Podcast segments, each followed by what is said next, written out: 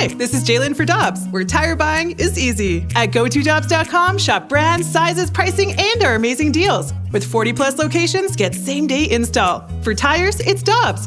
For deals you can use, click on GoToDobbs.com now. When you need mealtime inspiration, it's worth shopping Kroger, where you'll find over 30,000 mouthwatering choices that excite your inner foodie. And no matter what tasty choice you make, you'll enjoy our everyday low prices, plus extra ways to save, like digital coupons worth over $600 each week. You can also save up to $1 off per gallon at the pump with fuel points. More savings and more inspiring flavors make shopping Kroger worth it every time. Kroger, fresh for everyone. Fuel restrictions apply.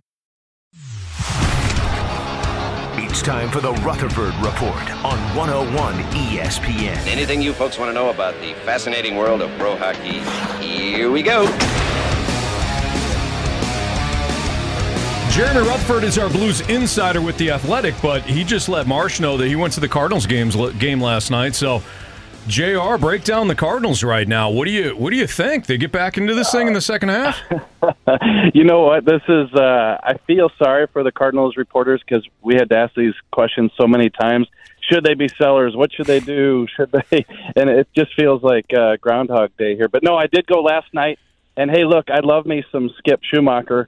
Uh, but last night I was with my son and a friend in the right field bleachers, and they walked Goldschmidt, right? And then uh, when Arenado came up, I said they gotta walk him. And then as the pitch is going into Arenado at the plate, I said Skip must have some numbers, you know, Arenado and, and Puck here that uh, why he's not walking them. And as I'm saying that, the ball is sailing the seats. So, so pretty wild. But a big win yesterday, big win today, and you know, get Katie Woo on here. Get uh, get the Cardinals reporter. Should they be sellers or what? Jr. We like the voice of the people. Quite Yes. honestly, the experts, you know, they're they're they're okay. They're fine. Yeah, they do. We do. want the real they people. work hard. I want people like you, Jr. Out in the bleachers, not the green seats. You're in the bleachers. You're living the life, Jr. You know what? It's so different. It's so different. Like uh, you're not used to having a cold one during the game for one, and two. I was driving home last night after the Cardinal game, and it's ten o'clock, and I'm like, "This is amazing going home at ten o'clock." I, I, told, I told my friend, "This is usually when the work just gets started uh, after a Blues game." Uh, so speaking of the Blues, Jr. The the Blues did make a move. Uh, I don't think anybody can pronounce this young man's name except for Jamie. So what do we need to know about Yakaptuka. Yakaptuka? Yeah, well, first of all, he spells Jeremy wrong. He spells it I E at the end instead of a Y, so he's uh, he's wrong there. Blasphemy. Yeah, so blasphemy and uh, Biakabutuka. the only reason the only reason I can pronounce that Biakabutuka isn't that uh, a football player from years ago? Was Yeah. Michigan. Tim Biakabutuka. I actually think they're related. They are. They're related. I think it's his nephew or something like that. Okay, well, I'm gonna have to look into it. Sounds like you know more about the guy than I do, Rev. Yeah, I just I know things, Jr. Yeah, no, he stuck out a, a, a little bit in camp. I mean, I got to be honest. In camp, I was uh, looking at some of the other guys, Snuggerud and Dean, and and those guys. So not paying too much attention to an undrafted guy, but uh, obviously, as you know, Riv, when uh, you're an undrafted hockey player and a team catches your eye and signs you to a three-year entry-level deal like they did with uh, Jeremy spelled wrong, Biakabutuka, uh, I, I think it says a lot. And uh, you know, they're adding some defensemen into the mix. I'm working on a story today that should be up tomorrow at the Athletic, uh, just with the depth chart and kind of where all these guys fall in. So I've got a new name to add to the list today. Speaking of the depth chart, Jr., uh, the Blues lock up Toropchenko. They avoid arbitration, get him a two-year deal, and they, they literally fill out their roster. 23 of 23 players under contract. Now, you don't have Perunovich on that cap-friendly roster, but you know, looking at this lineup right now as it is, and you can kind of construct whatever lines you'd like to make out of it. What do you think of the job that Doug Armstrong has done? Well, I think a good job uh, with this context that it's an admitted retool. I don't think anybody thought that they were going to go into free agency and you know make a splash, anything like that. I think it is what it is, and I think that I like the shrewd moves he did with bringing guys in, uh, going back to the trade deadline on lesser deals with Vrana at fifty percent, then bringing Kevin Hayes in at, at 50%. And, and so now you've got the makings of a pretty good top nine.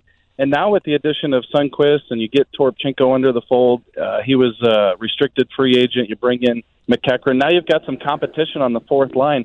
When I say that the fourth line was kind of the only hole, I, I don't mean that there's not holes in the rest of the lineup. You know, people driving down the road can say, "Oh, what about the defense? What about the scoring?" Okay, I get that, but this roster is what it is right now, and that's not changing. In terms of true, look at the roster. Uh, where could the Blues fill in? I think it was on that fourth line, Riv, and now you got the makings of something. It could be uh, a Toropchenko, a, a Sundqvist, a MacEachern. If Blais drops down, uh, you got Nathan Walker there, so there's some competition on that fourth line. I, I think Doug did a, a good job with everything that to be considered. Jeremy Rutherford is our Blues insider with The Athletic. He joins us right now on the Fast Lane on 101 ESPN. So, JR, we got this question, I believe, in the Sports Six Pack yesterday. It was a difficult one to answer given the roster construction right now and based on what JR just, or, uh, well, yeah, you're JR too. Yeah, good work, uh, Anthony. Jamie, what Jamie just asked you um, about the, you know, the, the roster being kind of finalized here. Is there any young player that could make his way into the lineup as of you know at some point this season? And if so, who who is it? Yeah, so if you look at opening night, let's focus on that first, um, and then I'll get to your question. I, I think that you- you're looking at 14 forwards right now. You're looking at eight or nine defensemen if you include Calle Rosén, which I think you should. So I think it's going to be tough for a young guy to make the roster opening night. Now, of course, they can come into camp and impress, and you know Zachary Bolduc and guy like that, and, and make the roster, and we just didn't see it. Um, but you know, a month into the season, two months into the season, you're you're talking about injuries, you're talking about poor poor performance. You know, I think a guy like a Nikita Alexandrov is a guy that we saw last year. He can come up and get some time. I think uh, Zachary Dean, who they got from Vegas in the uh, Ivan Barbashev trade, he's a guy. You know, at, I think at some point you'll see Zach Bolduc just to get a cup of coffee and see what he can do at the NHL level. Uh, but I think, you know, that's that's likely it among the forwards. I mean, I think it's going to be a couple years before we see like a Snuggerud, or maybe next year you'll see Dvorsky. We're not going to see those top prospects this upcoming season, but some of the names I just mentioned.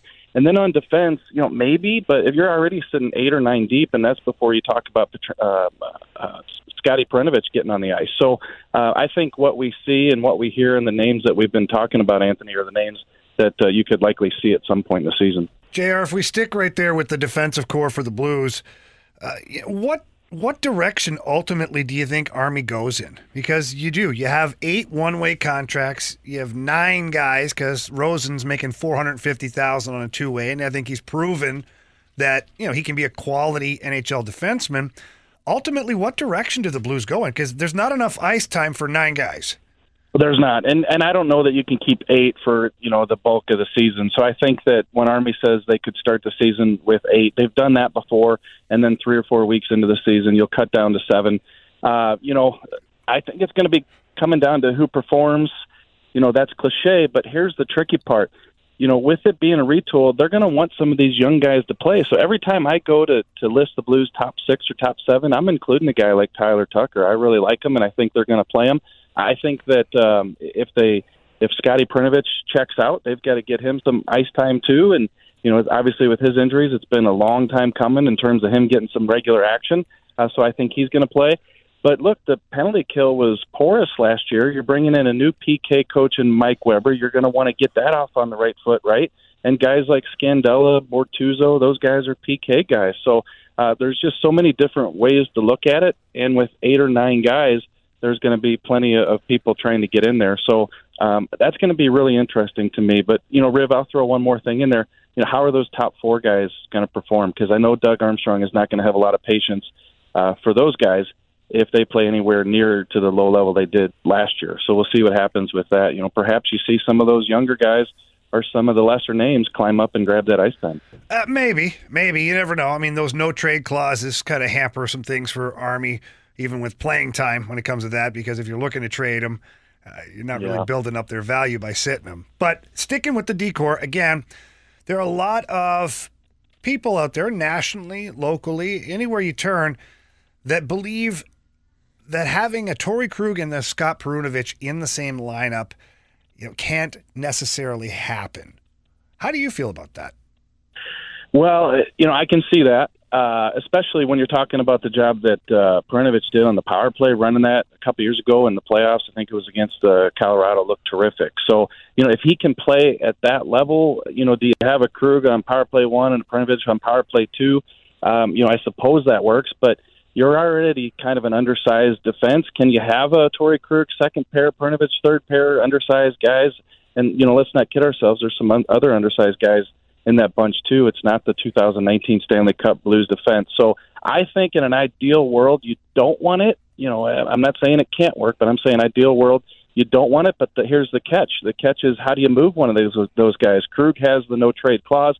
We've already you know heard from him on that front when they tried to make one deal with Philadelphia. And then Perunovich, he just hasn't played enough to have a ton of value. I think there'd be teams probably interested in him, but he's got to get on the ice and show it. So here's the thing: do you do you play both of them? Do you do you sit Perunovich? You know, or, or do you try to move one of them? And if so, how can you do that? I think that's the dilemma. JR, great stuff. We appreciate not only your Blues coverage, but your uh, Cardinals coverage as well here on 101 ESPN. Yep, yep, perfect. Anytime, just give me a buzz. Uh, I think they're going to rattle off a 17 in a row here and get back into this playoff picture. Hey, it has happened before. Thanks, guys. Yes. See you, buddy. See you, bud. See ya.